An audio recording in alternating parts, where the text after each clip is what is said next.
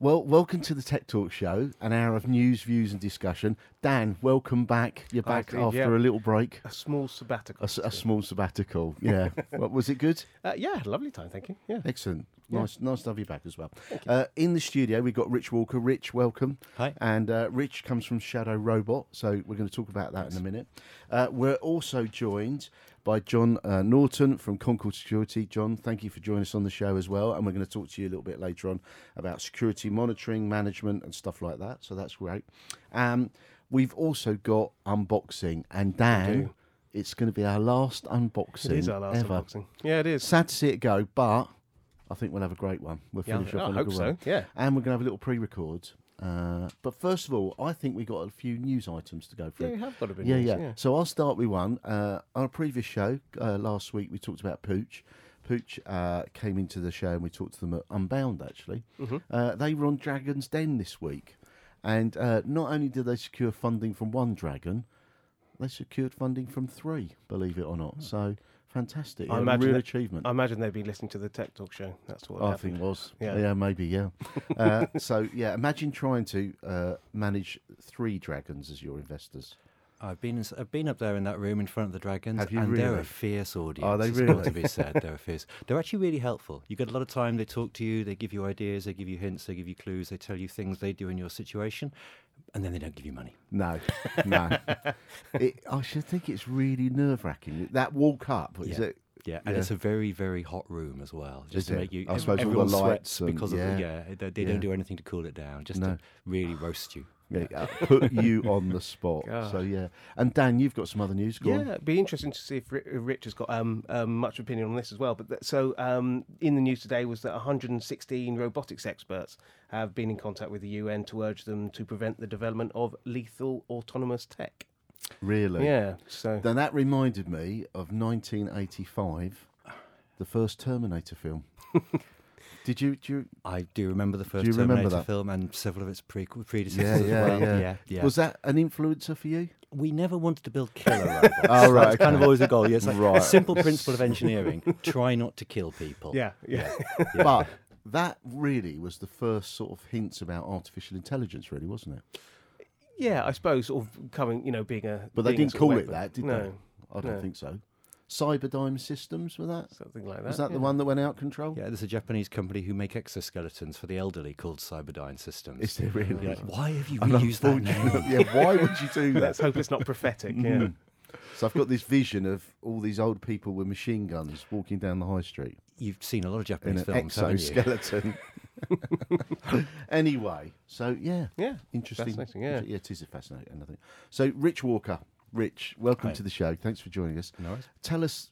I mean, you've got a huge history of Yeah. uh, working in robotics. So, tell us a little bit about what you're focusing on at the moment and, and how that journey started as well. So Shadow started out as a group of people building robots for fun. Quite literally, we'd meet in, in an attic in Islington and, and build things that interested us.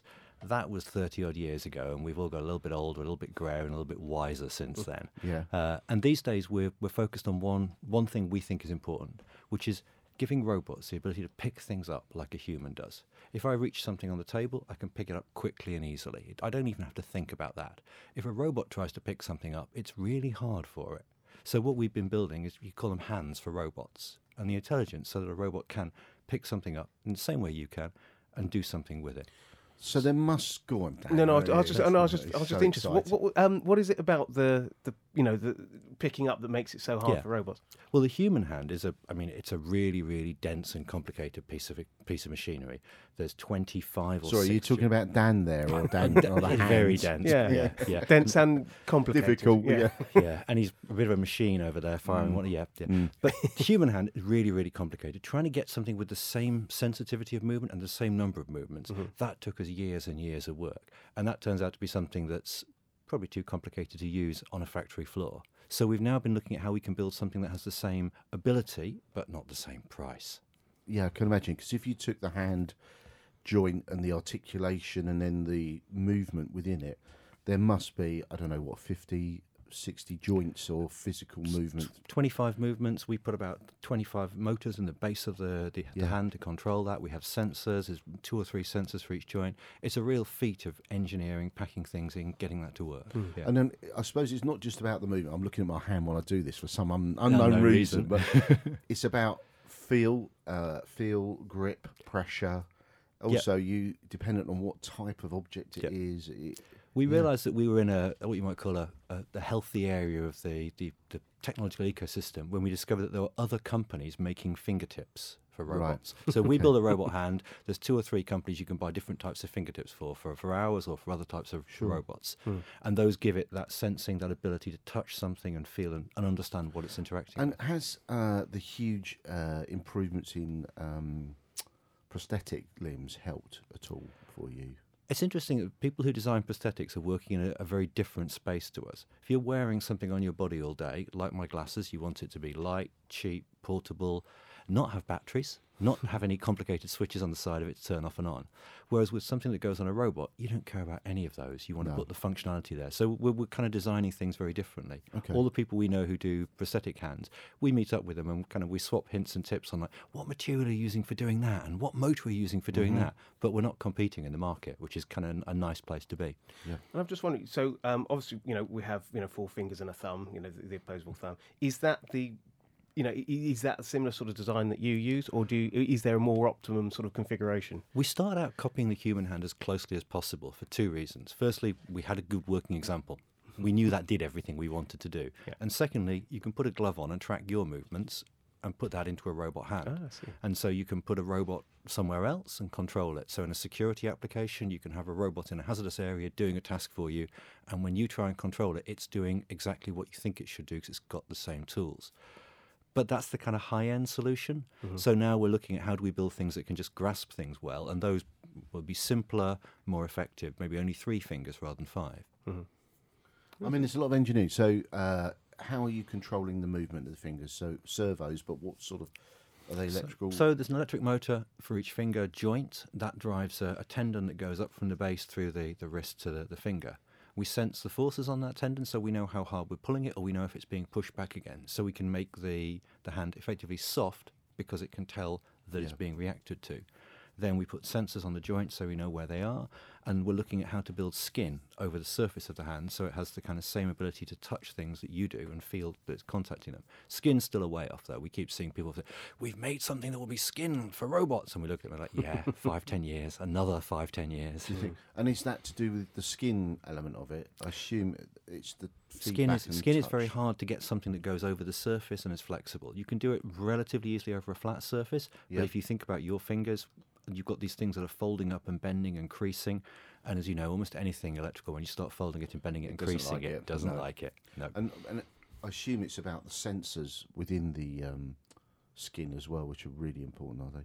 Yeah, you, there are several different ways you can detect that you're touching something or that you're pressing it or the shear going on or the temperature of it and which sensors you use and where you put them is still a kind of it's a black art no one's really worked that out yet So tell us, uh, what industries are the main users, or what industries do you focus on?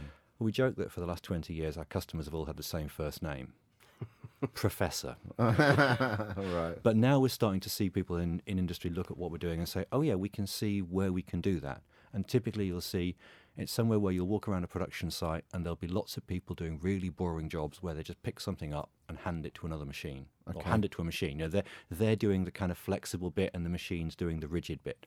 So what we're trying to do is to say, okay, how can we get the robot to do picking the bit up and giving it to the other robot, and make that bit reliable and robust, and then the humans can be freed up to do other more important tasks around the site.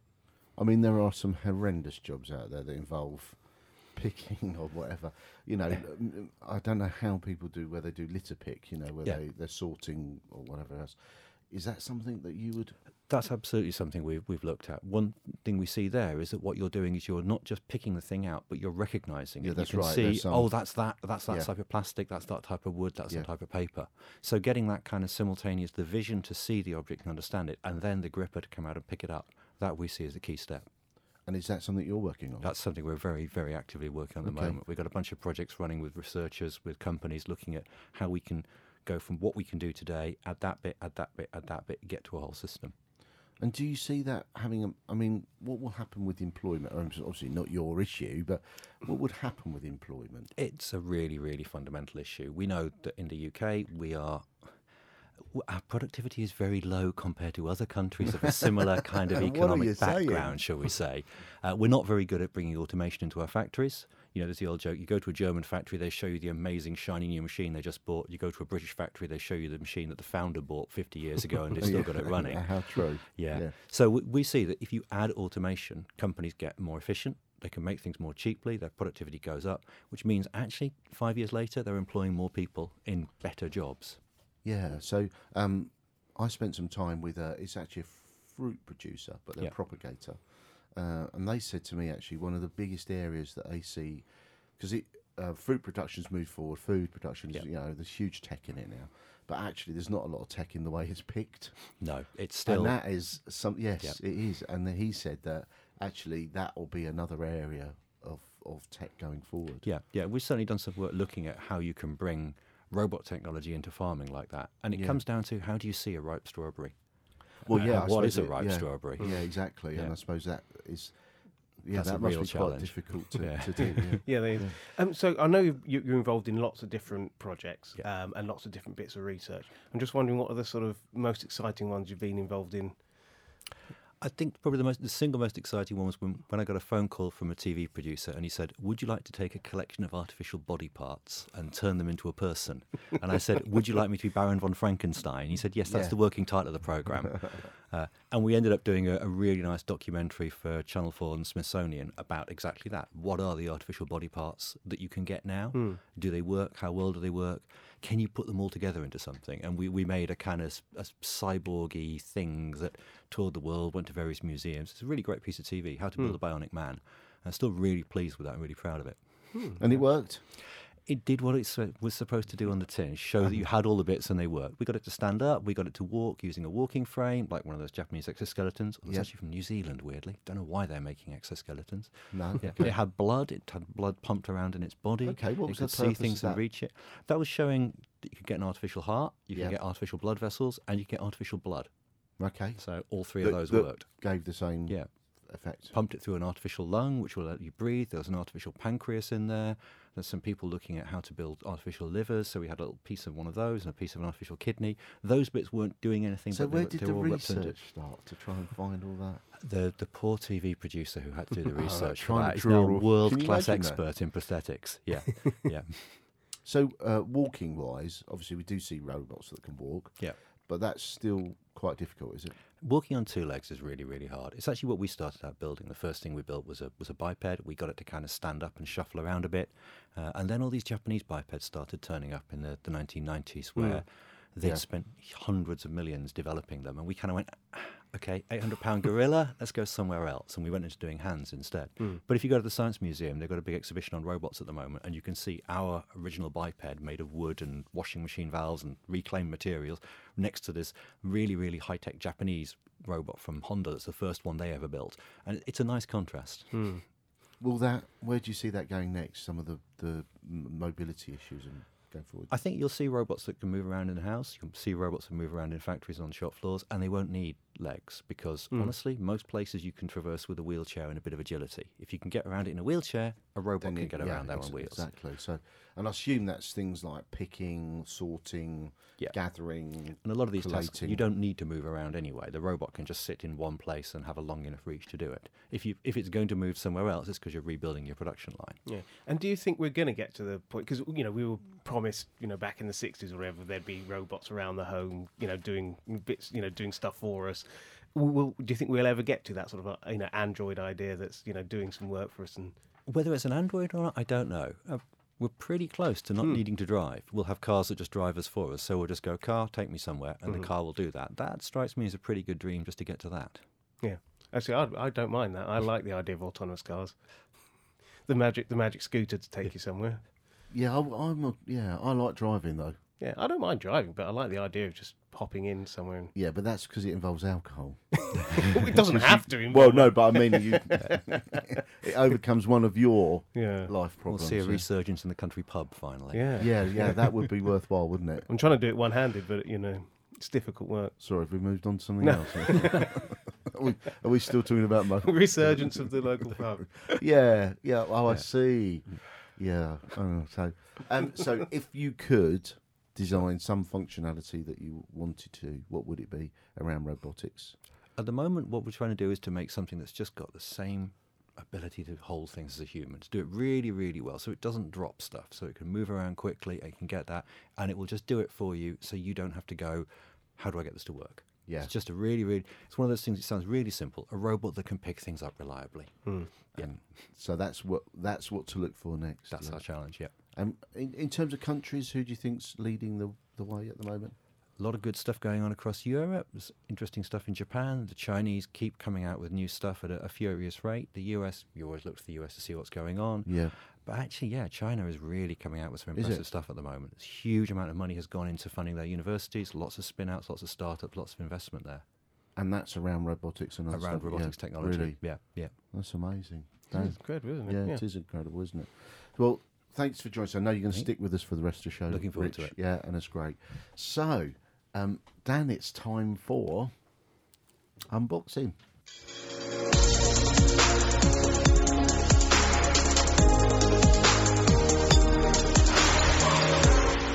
So, I'll just get the box. just get the box. Well, uh, the last one of the show, and uh, For Danny there. same box as always. Uh, well, yeah, same box box as always. Don't sound too depressed, by it. Yeah. hmm. Oh. Anyway, so uh, what we do, uh, we have a piece of tech, Okay. and uh, we're going to share it with you, and we'll see uh, what we think of it. Okay, so um, it's a small white box Okay. um, by Augmentify IT, and Okay. it's um, space augmented reality uh, So- quiz game. Shall I hand So it round? pass the box round. Yep. So, what do you think of the actual packaging first of all, John? What do you reckon? Um, well, I think it could be a bit more exciting, but I don't want to. Maybe it gets more exciting when you look inside it. Yeah, uh, yeah. could well be, couldn't it? I do think so. Yes, it doesn't. Yep. Yeah, I think. Are You, are you a big space fan? Um, that's a big question. Uh, yeah, I just, I just think this needs to grab you a bit more Hmm. in terms of um, th- that that front cover. Actually, I Yeah. don't know what you think. Yeah. Rich, but I, I, I'll seeing it across checking the, with producer Danny because we need an app to run it. So I just want to make sure he's got it on his phone. I've got to say, seeing it across the table, I was intrigued by it. Why is there a thing floating above the above the pack of cards? It would have been nice if it was a hologram. Wouldn't it? all I'm say. That would have been Ooh, nice. yeah. Really Shout. nice if that Yeah, was a hologram. definitely. Feels interesting. It feels like there's something in there. Yeah. Let's have a look. Let's have a Yeah. look at the packaging. Yeah, I quite like that. yeah. Well, we know what it does because obviously we had the guest on the show the other day. But I think this is going to be actually quite good. I'm looking at that. It's grabbing me anyway. yeah, should we pop it so yeah, let's get it out and uh, we'll see uh, what we can do. So um, Okay. basically, uh-huh. Right. so there are a number of cards in the uh, in the pack. Oh, what's on the back of the cards? Um, so uh, you've got a number. I mean, there's um, instructions on how to play and what have you, and how to find them. But on each of the um, on each of the cards, there's a there's there's a sun, Milky Way, Mercury. So it goes through planets, and on the back of each um, it gives you some information about um, some information about the um, the celestial body that you happen to be looking at. So shall I hand some of these around? Yeah, hand them round and then we'll get the. Uh, Is this top trumps with planetary think features? is. Yeah, I think it could be. Yeah. I always end up with the Oort cloud. That's. I only ever Oh, I played think top that- top trumps motors Think myself. friend of mine wants to do top trump dictators. Hey, yeah, wouldn't that be good? Yeah, that would. Be. There'd be there's, we've got a few over the years, isn't there? I like that idea. so I'm just having a look. Oh, I have Earth. I've got the sneezes. I know that.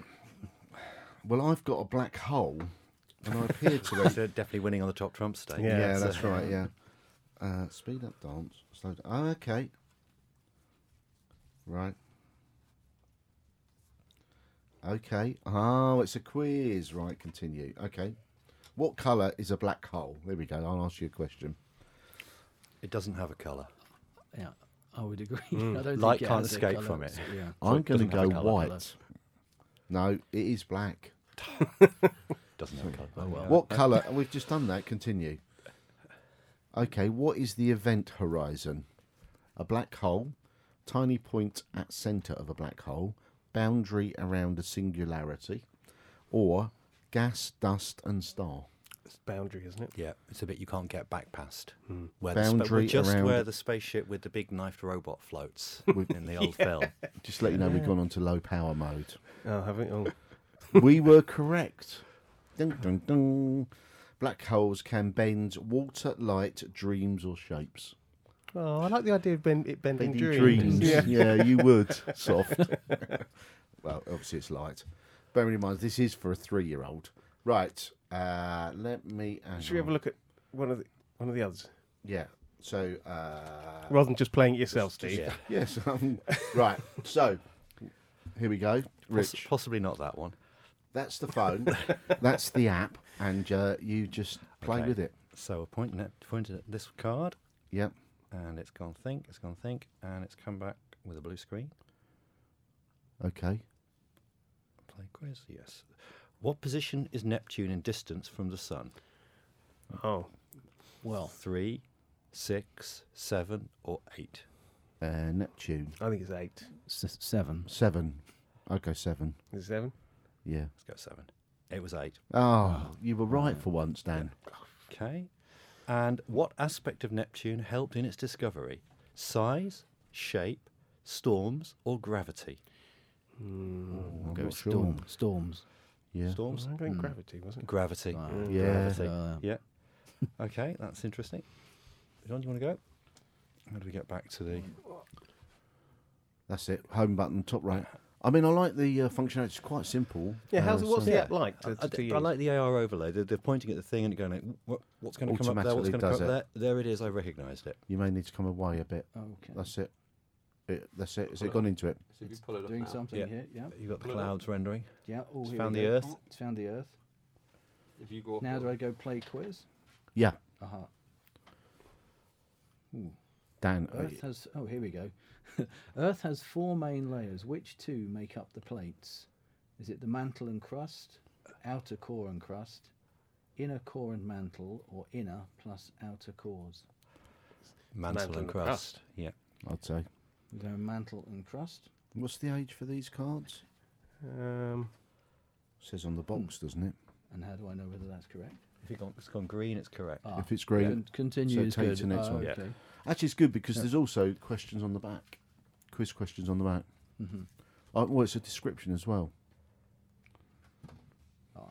I Do you think want one more on the Earth? Yeah, why Yeah, not? Come on. I, we I, c- I actually. Yeah. What percentage of Earth's water is found in the oceans? Is it seventy percent, sixty percent, ninety-seven percent, or eighty-eight percent? oh, I'm going to go 70. Oceans is 97. Is it? Oh, yeah, okay. I'm going. Go with that. Got a ninety-seven and a seventy. I'm going to press ninety-seven then. Yeah, definitely. Yeah.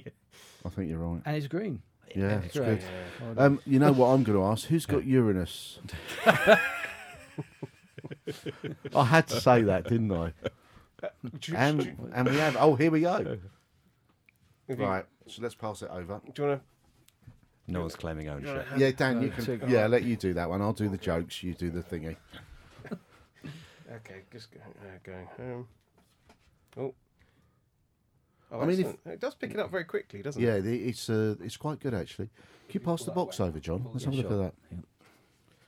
So it Okay. says it's for Oh, three upwards, oh, okay, yeah. and um, It's a play quiz. I don't think that's too bad. You? Yeah. I, I, I think I'd have been challenged with this at three. Oh, yeah, yeah. So, um, uh, which chemical element was named after Uranus? Um, Nep- Neptunium, plutonium, uranium, or promethium? Well, I've got to go with the obvious one. Being a three-year-old, I'm going to go uranium. Yeah. Yeah. Yeah, absolutely. Yes, has to be. Strangely, you're all right. Okay. Okay, do you want one more? Yeah. Yeah. Let's get another question from Uranus. the um, the planet Uranus is cold and sunny, cold and windy, hot and sunny, or sunny and windy. Cold and windy. I It think must cold. be cold, doesn't it? Sounds yeah. Cold and windy. yeah, it does sound, yeah. Yeah. So, Mm. Oh, that's green as well. Good. Yeah. Good. Yeah, Well, nice. You're doing really well. You're not embarrassing yourselves, No, chaps. hang on. We're, we're good at Good. this. so, one more, or, or yeah, should we- of course. Yeah, why Oh, not? Okay, cool. excellent. Okay, the spin of Uranus is known as retrograde, downgrade, reverso, upgrade. Retrograde. Uh, just to be different, downgrade. But I have no idea. So um, we know it's retrograde. so we Do tried. Should we try downgrade? We'll try downgrade. No. oh dear. So, um, what do you think of the cards? I think the cards are very nicely printed and made. Yeah. I really like that. They feel l- good. I like Yeah. the fact that um, there's there's sort of uh, background information on the back. We've also got uh, extra fact cards, which I think are really really good. I, and I, I do really like the app. The way that the app works, it picks up the, Yeah. the picture very quickly, and then once it's got it, and then you, you're able. The way you're able to then view the. Um, it's a bit. Let's, just, uh, let's do that. Where you're then able to. It goes straight into it. Yeah, it's really yeah, yeah. yeah, really, really you go. very clever. So you can see the, the ring there, the outer ring of Uranus. Oh yeah. I'm going to try it on a. I've got uh, gravitational waves. Let Oh, me just try it on that. yeah. Where- Where does that take you? So Surfing. wow, that's quite impressive. Have a look at that. Rich, have a look at that. So it gives a bit of a picture, pictorial. A Whoa! pictorial. Yeah, those are Yeah. rotating weird gravitational waves doing Wow. something Yeah. on the phone. Yeah, that's really look at the good. quiz. Good. John, you can see that. I did see that. Yeah. Yeah, looks it's good. Who impressive, yeah. predicted the existence of gravitational waves? Hmm. Copernicus, Newton, Herschel, or Einstein? It's Einstein, I think, wasn't it? Well, I'd say Newton. I'd say Newton, but I, Einstein's normally the answer, but let's go Newton. It was Einstein. Oh, it's probably before Pretty his, safe bet. before his time, Yeah. really, wasn't it? So, um, traditionally, we say uh, grade what we think. Mm-hmm. Uh, how much of the box? How much of that? I think it's Oh. just under ten pounds for that set of cards. Mm-hmm. But mm, yeah, what do you think of that? Um, so out of you know, uh, back in the box where it rocks, I'd say that rocks. Space rocks. Space rocks. Yes, Space Rocks. It's enjoyable, um, informative, and um, I think yes, I'd agree with you. I'd say it rocks. Space rocks. It's the Yes, asteroid card. yeah. Rich. Space rocks. Yeah, I think, asteroid it's, card. I think it's excellent. What a great way to learn, Yeah. uh, and uh, also to play, learn, and Mm. uh, a bit of competition there as well. One of my nephews is really into space, so that I'm gonna get that for him. I think. Yeah, I think it's Mm. really, really good. Uh, it just shows how how little I know, really. Well, I've been trying to tell you. Yeah, true, true. Anyway, great. So it rocks, and that's really good to hear. So thank you, brilliant. So Dan, that was unboxing, fantastic, hey? That was that's brilliant, wasn't it? Yeah, I really, enjoyed, that. that. So uh, now we're going to go to a pre-record. Tell us who we got. I think we've got Andrew Ko from um, Personalyze, and um, I think um, met them at um, Unbound. Brilliant. Let's hear what they've got to say. So um, I'm speaking to Andrew Ko now from Personalyze. Andrew, welcome to the show. Yeah, great. Thanks. Thanks for having me. And uh, Personalyze, um, tell me a little bit about what you've developed and what you're promoting at Unbound today. Yeah. Okay. So Personalyze, what we've created is the world's most powerful profiling technology. Uh, what that means is if you give us a Twitter handle, an Instagram handle, within seconds you'll know everything about that uh, person on those platforms. And of course, that's immensely powerful, you know, for brands to understand their audiences on a very, very deep and granular level. I mean, uh, having customer information or client information is really important. But the thing is now is there's so many different channels into a company. It can be really hard to know who who your clients are and their profile. Yeah. Yes, yes, absolutely. Like there's just so many touch points now uh, for a customer, uh, and from a brand's perspective, right? So they really need to start looking from you know all sources of data to really understand customers and you know how they're how they're thinking. You know what makes them purchase their products. And the thing is with social is that it's always on, right? It's the stream of human consciousness, and to be able to tap into that is increasingly becoming more important. So, um, what sort of information will you draw out of a particular? Let's say let's take Twitter. How how will you draw out information? So, be age, sex profile, spending profile, things like that. Um, no, not so much spending itself. So like you know, social. Unless they say, "Oh, I bought something at you know um, Topshop," we won't be able to know. But uh, there is a, a wealth of information on social, such as what kind of brands they're interacting with, what kind of brands they're following, you know, um, what brands they engage with, uh, along with you know name and, and demographic inf- information. We also pick up behaviors, their interests, and their personalities. And then, so from that, obviously, you've got some very smart tech that sits behind that to draw that into a, a package of information. How how would your client use that information? Yeah. So we have two ways that our clients are using the data now. So the first way is software as a service platform, so our SaaS dashboard. and that is, uh, of course, we're early stage, so still in a beta phase. But even in beta, it's immensely powerful, and the agencies and the brands we are working with have accessed um, their planning and insights from that dashboard, as well as social ad targeting. So that, that's one way. And another way is we have what's called an API. So it's almost like a, a gateway into our raw data, which then uh, companies can use to append to any of their existing data to make it th- a much more valuable data set. Yeah. So, so either it's new information, but also they can increase their profile by using certain uh, additional information around we're able to provide to them. Yes, yes, exactly. And the thing is, with what we're doing is that, um, you know, we're, we're not picking up data that anyone else like can't get, right? So this is all like publicly available information. But the the special sauce of what we built is that we structured the data, and it's really funny because you know there's all this talk about AI and machine learning and how it's going to solve the world's problems, but actually, you can't just chuck AI at something and expect miracles to happen. You need to train the AI first. And that's actually the hardest part is having data that um, AI can learn from. And that's actually what we've painstakingly built over the past couple of years um, to then have this really pure data set for social, which we're now using machine learning and artificial intelligence to scale out the, the tech. Because if, if there was human interface, you, you just couldn't trawl through that much in- information, could you? Yeah, no, no. But um, to build this training set, actually, my brother, who's the CTO and co-founder, uh, we did manually trawl through the data, and I think that's really what makes it special. Is that we manually made sure that these this data that we have categorized or tagged is what we say it is or what it is, and then that ensures that the models we've built with uh, with uh, computers and machine learning can then take that data to to really scale out the business. So um, you're looking at a funding round at the moment, is that right? Yes, so uh, we've bootstrapped to date because we our motto is you know we should always show something.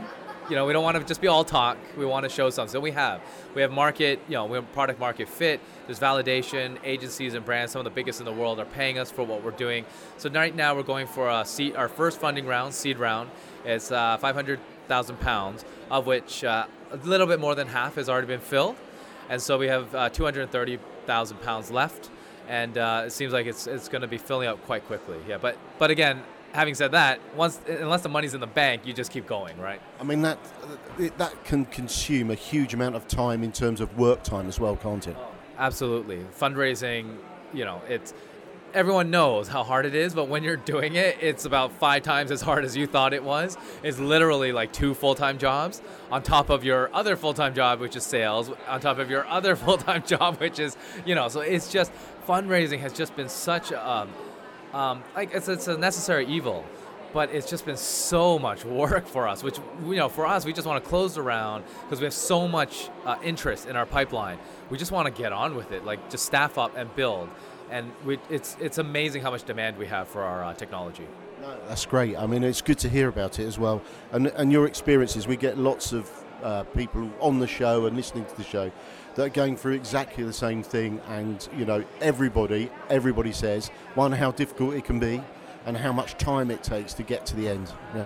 Yes, absolutely agreed. I think those are the two, you know, the time aspect especially because luckily for us, we haven't met a lot of VCs or, or investors like this, but there are a lot of investors out there that kind of want to invest and kind of don't, and you know, so it's kind of not really putting their you know 100% into it, and they just want to kind of feel the market. And for startups like us that really have limited time, we really can only speak to the investors that actually want to invest right now. So it's it's been really hard to try to figure out who's who wants to invest now and who's just kind of you know feeling out the market to invest in six months. And as a startup, we don't even know if we're going to be around for six the next six, six weeks, right? So yeah, so it's, it's that's I think it's the time aspect. Yeah. Well, um, that sounds really positive. Where can people get more information about Personalyze? So uh, just go on our website. So it's personalyze.ai. Uh, so you can go there. Uh, we also have a Twitter account. So it's personalyze AI. So that's at personalized AI, um, and then that you know, from our website you can also see our Facebook page, our LinkedIn page, etc. But it's all under personalized. Yeah. Andrew, thank you so much for joining us. Great to hear, and uh, I'm pleased you had a great show. Yeah, great. Well, thank you for having me on. Thank you. Great. Thank you. So we're now joined on the show by John Norton. John, welcome to the show. Hello. Thanks Hi. for joining us. Hi, John. Hi. So uh, Concorde Security is your company. Uh, tell us a little bit about Concorde Security and the services and things you supply. Okay, yeah, well, um, we're a, a new startup here in the UK, uh, actually um, set up uh, January this year here. But um, we're actually a wholly owned subsidiary of Concorde Security, who are based in Singapore. And um, it's probably best if I tell you a little bit about the history of. Yeah, of- definitely, that- do. Mm. Sort of tells Yeah. us how we've arrived in the UK. Um, Concorde was set up um, just over 20 years ago in Singapore and set up as a your traditional man guarding company uh, by a guy called Alan Chua. And uh, so he spent his first 18 years providing um, static guards, as we call them, uh, to buildings in Singapore. So, like more conventional ser- in terms of personnel and, and those sort of old type security services. Yeah, that's what you could. Yeah. we'll call it Oh, the old yeah, type. Yeah, yeah, yeah. traditional. Traditional, yeah. your Yeah, traditional. traditional, yeah. Very traditional. There's a building. Let's put a man in there. Hmm. So Alan did that very well, um, and I think after 18 years, he felt he'd taken the company as as far as he could, really. Yeah. And um, he a couple of things happened. Uh, a drastic manpower shortage in Singapore.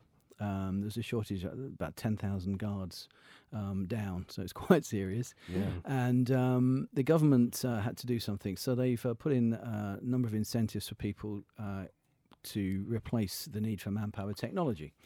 So a couple of things. Alan thought, well, what else can I do with Concorde? Because I think I've taken it. There's only so far I can take this in Singapore. Sure. Um, but he also started to think um, perhaps there's a better way to protect buildings rather than putting uh, your traditional old school man in a building, especially overnight, and expecting him not to fall asleep, Mhm. expecting him to be able to cover all of that building by himself to see every nook and cranny of that. And he thought, well, surely there must be something else he can do.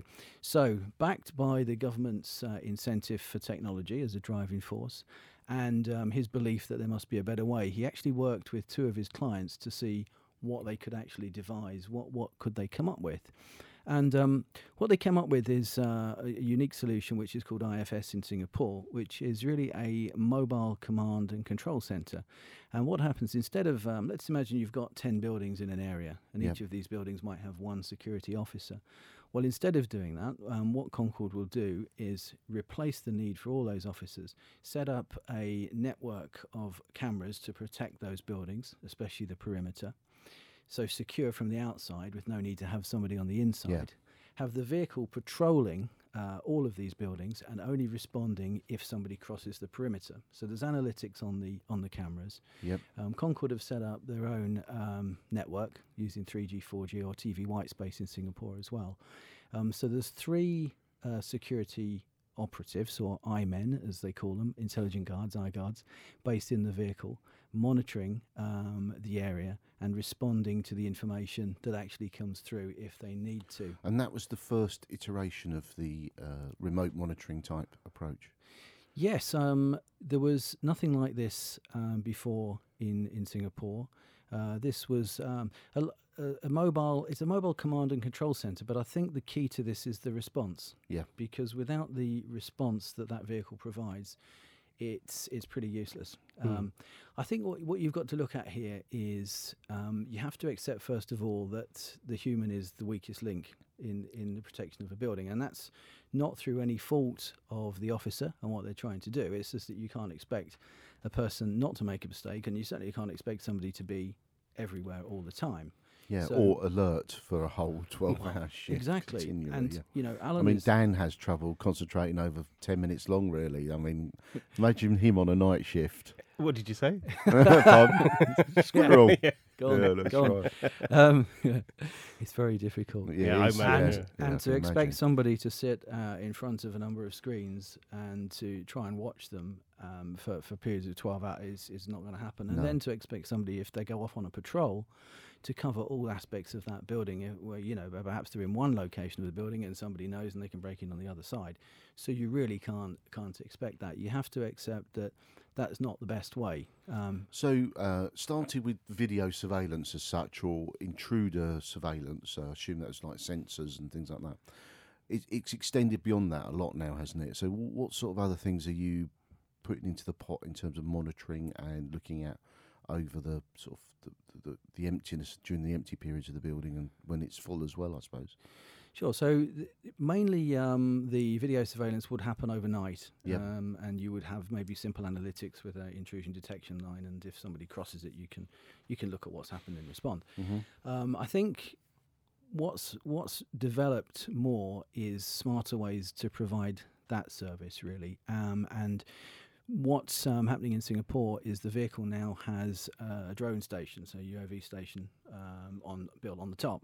Yep. Um, they also we also have a security patrolling robot um, called Adam. Okay. And, we'll come back to Adam in a minute. We'll yeah, come back to Adam. Yeah. uh, so um, the idea really is that when the vehicle will turn up to a customer site, the officers don't need to to leave the site because the UAV can go on a scheduled patrol and the images can be monitored back on the vehicle. And then, if any action is required, of course, you can see what's happening. You can also have thermal imaging on uh, from the drone, so you can see if anybody is in the area that shouldn't be, or if anybody was there and they've just left. So that's proving very um, very useful. I Um, assume, especially for open compounds or other type, you know, maybe plants or open plant areas. Yeah. Yeah, very useful in terms of not putting um, security officers into into a dangerous position Hmm. Yeah. because they no longer have to go off on foot and um, see what's happening. Uh, they use the drone to support that and back up. Yeah. Um, of course, the other thing the vehicle can do is go somewhere else. If you know, if you're in a, a local area, and the drone can still be patrolling a different uh, a different site, and you can still be monitoring what's happening in that position. So the drone technology. Sorry, Dan, you were going to come in. So drone technology improvements really helped you as well. I assume that the the quality, the image, the stability of the platform when it's flying, and the ease of flying. I suppose those things are really helping you. Absolutely, and uh, the the fact that you want a drone that doesn't perhaps make too much noise sometimes. Mm. to, to alert True. people uh, Yeah. as well. Uh, I was just wondering about the infrastructure. So, um, lots of uh, uh, the drone aside, lots of um, bu- um, buildings have their own um, camera network and everything set up. Do you um, do you do interface with with the existing um, uh, uh, you know infrastructure, or do you put your own in place? our preference is to put our own in place because it's easier. Yep. Um, uh, if you, uh, what, what we're looking at doing is is getting people firstly to say, well, look, um, we need to protect the perimeter. Um, Mhm. You know, if you protect um, the around uh, the perimeter of your building, what happens inside should not necessarily be um, be a problem. Um, but we can interface with um, what's happening inside the building if we need to. But our priority will be to to make sure that the perimeter is the first layer of defence, and that we cover that. Um, the the other thing I think where we've made some developments in terms of what, what the vehicle can offer Mm. is really in terms of how it can respond. It's a platform for receiving signals, and uh, we were um, very pleased earlier this year to present at uh, Liverpool to Sensor City. Um, and they were very interested in how the vehicle could act as a, a smart response to, to sensors. So there's a lot of uh, sensor research, and there's lots of sensors in different sectors providing some some very useful information. Hmm. Uh, Give us, give us an example. Sure, yeah, there's a couple of things. So on building management uh, Yep. systems, for example, that would be the obvious one, whereby they might be monitoring temperatures uh, in server rooms. Oh, there's flood monitoring, etc. as well. Um, and with that type of information, of course, it's vital that somebody gets to respond to that quickly. So going back to the point about the human um, not being put in an impossible position, but being in a position where they can analyse the information and then respond to it correctly, that's where we need them to be. I think one of the things that also came out of Liverpool was the various sectors. So we were talking with um, healthcare and the monitoring um, of individuals Yes. as well, and the response that perhaps you can provide. Um, as a check on somebody, um, sensors that will monitor a house and uh, will monitor whether the uh, water flow is the same every day. So that if nothing's happened of a morning, why hasn't it? And somebody can investigate that. And there is a need for you know for somebody to respond in that situation as well. So there's a number of sectors and a number of sensors as we develop that the the vehicle can actually respond to because it's covering the area. I mean, we we see this as being a, a smart response to, to smart buildings, Yeah. um, Hmm. and that's where we see the the future going because we can receive a multitude of signals and information. Um, and we, yes, we're a security deterrent. We're very visible, but the next level for us is to be able to take on the extra information and provide that suitable response. I mean, I suppose you know, five minutes, a reduction in five minute response time if you've got a flooded, you know, computer room or you've got a, you know, um, unwanted actuation of a sprinkler head or something like that.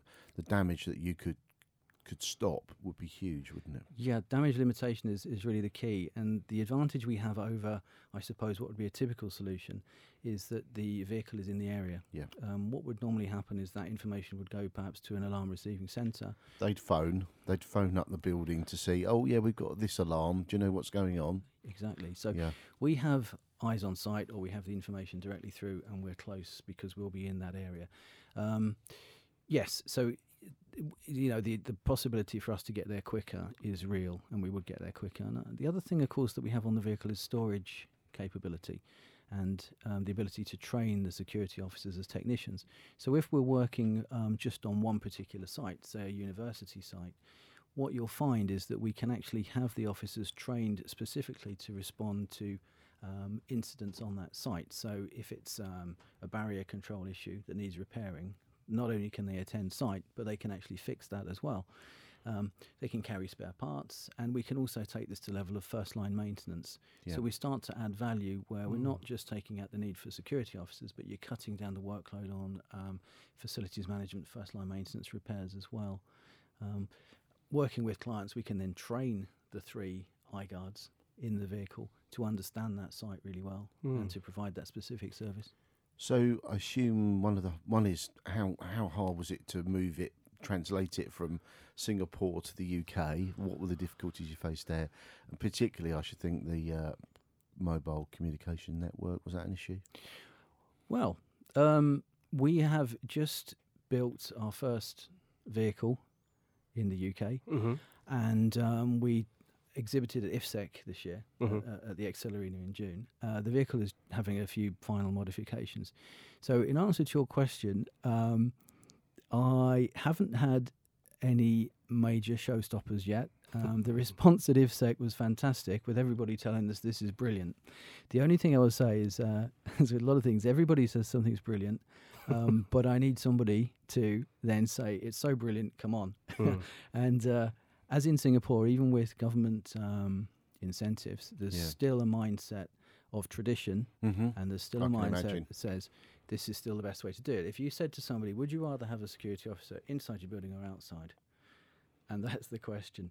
And for us, we are asking people to to take that leap to say, "Look, you don't need somebody inside there. You know, you need to to put that with us, and we will uh, offer you a better solution by patrolling and responding smartly to what happens."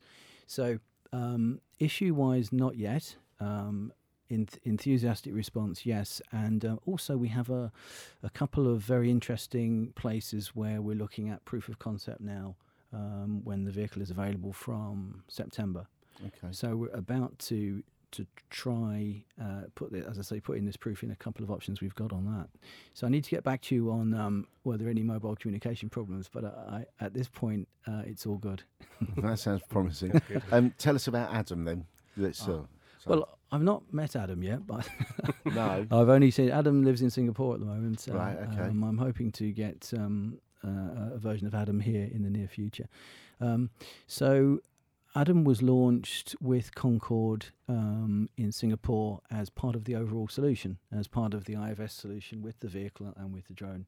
And um, he's working on a government site there at the moment where they are looking at um, working UAV with robot. Um, what you need to do in each case is you need to look at what is the the best response to a certain situation, and the UAV will be a better option in some cases than um, than Adam. Mhm. Yeah. And I don't want to upset Adam, but sometimes he has to wait. Yeah. I mean, but the thing is, most drones have only got an operating time of what seven to ten minutes. So, I assume Adam can give you a little bit more flexibility. Yeah. Um, I mean, Adam can go on a set route, set patrol, um, and um, very much he could be left on a site while the vehicle is then going to uh, to another incident or to go and patrol another site. Yeah. So there are advantages there. Um, I think it's. And I'd say early days. We're you know we're we're working um, to to get the best from Adam and to, to make sure that uh, he does uh, exactly what he's supposed to do. He's not put in any dangerous situations, and that he um, makes his way back at the Yeah. end of the night. Yeah, you I get, I, that- and- I bet there's a lot of money tied up in that tech as well. Yes, Yeah. yes, we we've got um, yes we.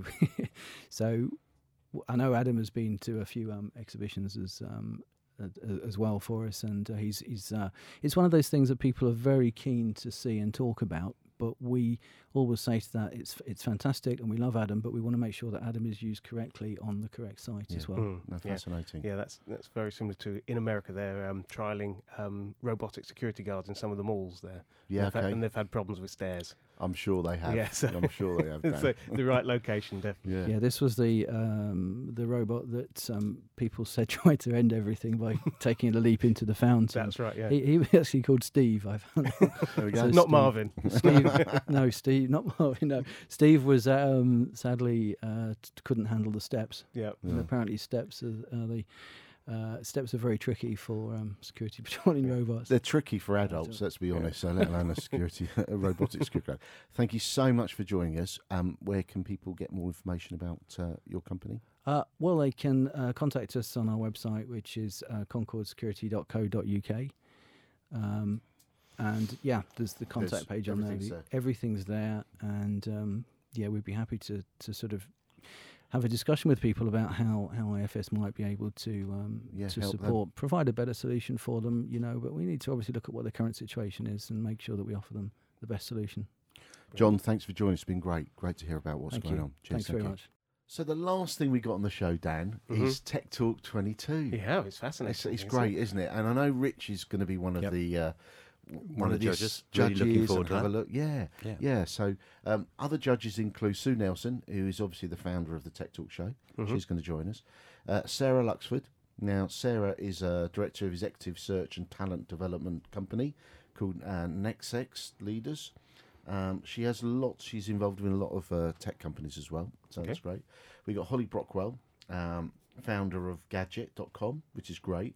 Rich and uh, David Demin, who's been on the show before, and we see him at loads of shows, don't we? We do see him. David, and he's uh, he's the CEO of Velap, which is a great bit of uh, software. Actually, I don't know if you've ever used it, but David's great. So, um, how's it going to work, Dan? Tell us a little bit about how it actually um, is going to be.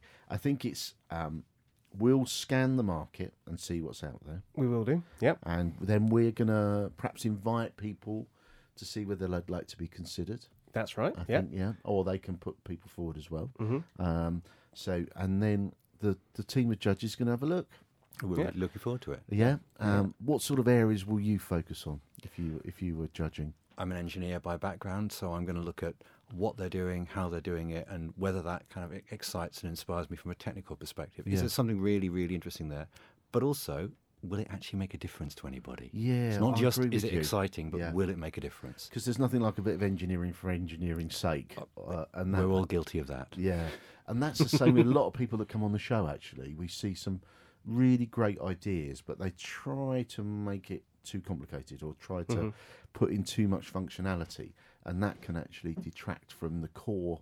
Uh, what what can be done? Yeah. Mm, yeah. And I imagine we'll be trying to avoid all this. You know, there's a lots of Me Too type um, stuff that goes on. You know, I'm doing this as well, and you know, so it's going to be celebrating the best in sort of um, innov- innovation, the most exciting, and Yeah. trying to get some really interesting. You know, celebrate some of the stuff that goes So- on at the moment. So, John, from your field, do you think some of the robotic stuff you've you've you're looking at developing at the moment would that factor or fi- figure?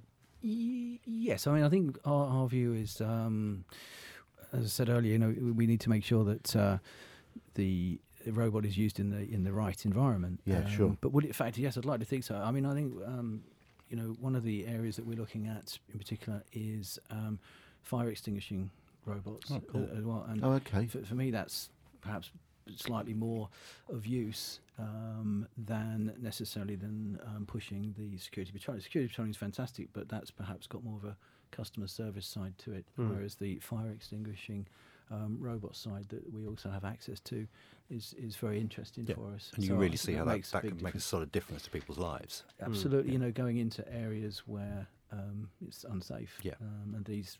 these But just being able to get there quickly as well. get there quickly and keep going, Yeah. and, and to be able to go up flights of stairs as well. And the fact that nobody up? minds much if the robot doesn't come back out again. Yeah, true. Exactly. Yeah, that's a good point. Exactly. Actually, I've got a confession to make because I used to work both in the nuclear industry uh, on a reactor. Uh, I was a technician and, and involved in reactor maintenance, but also for a fire background as well. So I did both. And uh, we have had fires. I've had fires personally in reactor buildings where it's quite difficult to uh, manage the extinguishing because of the time that you can only be exposed in certain areas and things like that. So yeah, it can be. And and had well, it's thirty years ago. Had we had some of the robotics that you probably got now, it really would have made it a lot easier. Probably reduced the damage. I Yeah. think that's the other thing. So yeah. So um, to apply for the Tech Talk 22, I think we're going to do videos, aren't we? Yep. Danny, come on the mic. Come on. Hmm. So we've actually chosen 50 um, companies there, thereabouts, um, and then we will pass these over to the judges, including Rich, obviously, um, to whittle them down to 22. It will be um, published on Tech Radar, yeah, and that'll be in November. So this year we haven't kind of gone with the nominations; we've kind of done it more in house. Um, but certainly for next year, we will be looking for companies to to uh, nominate each other and obviously themselves if they've got something awe-inspiring or innovation going on. So yeah, we're really looking forward to. it. Obviously, it's great to be um, having something published, obviously with Tech Radar in mind as well. So we're really looking forward, really excited. So Yeah, sounds really good. So Dan, what would you want? What area of tech would you like Um, to focus? I love the robots. Um, Yeah. And um, I'm also very interested to see where you know what people do with AI at the moment. Yeah, Um, you know, it's, it's a big area at the moment. It seems to really be expanding. But I, I'm with a bit of augmented reality. Actually, I think that's completely.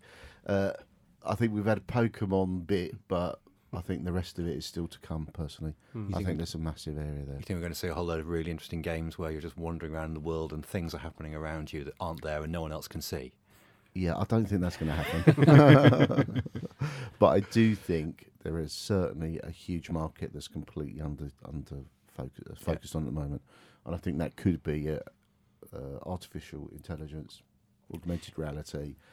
Obviously, uh, some of the other stuff we're seeing around 3D and all the other Yeah. uh, bits. it always seems like there's, it's waiting for that next step. So at the moment, the headsets are just very large, and, and the you know the best ones need to be plugged in all the time. So you know usually you know plugged into a computer. Once that ends up in just a, a one more much more lightweight headset with a decent battery life, then you might see it um you know turning into something a bit more.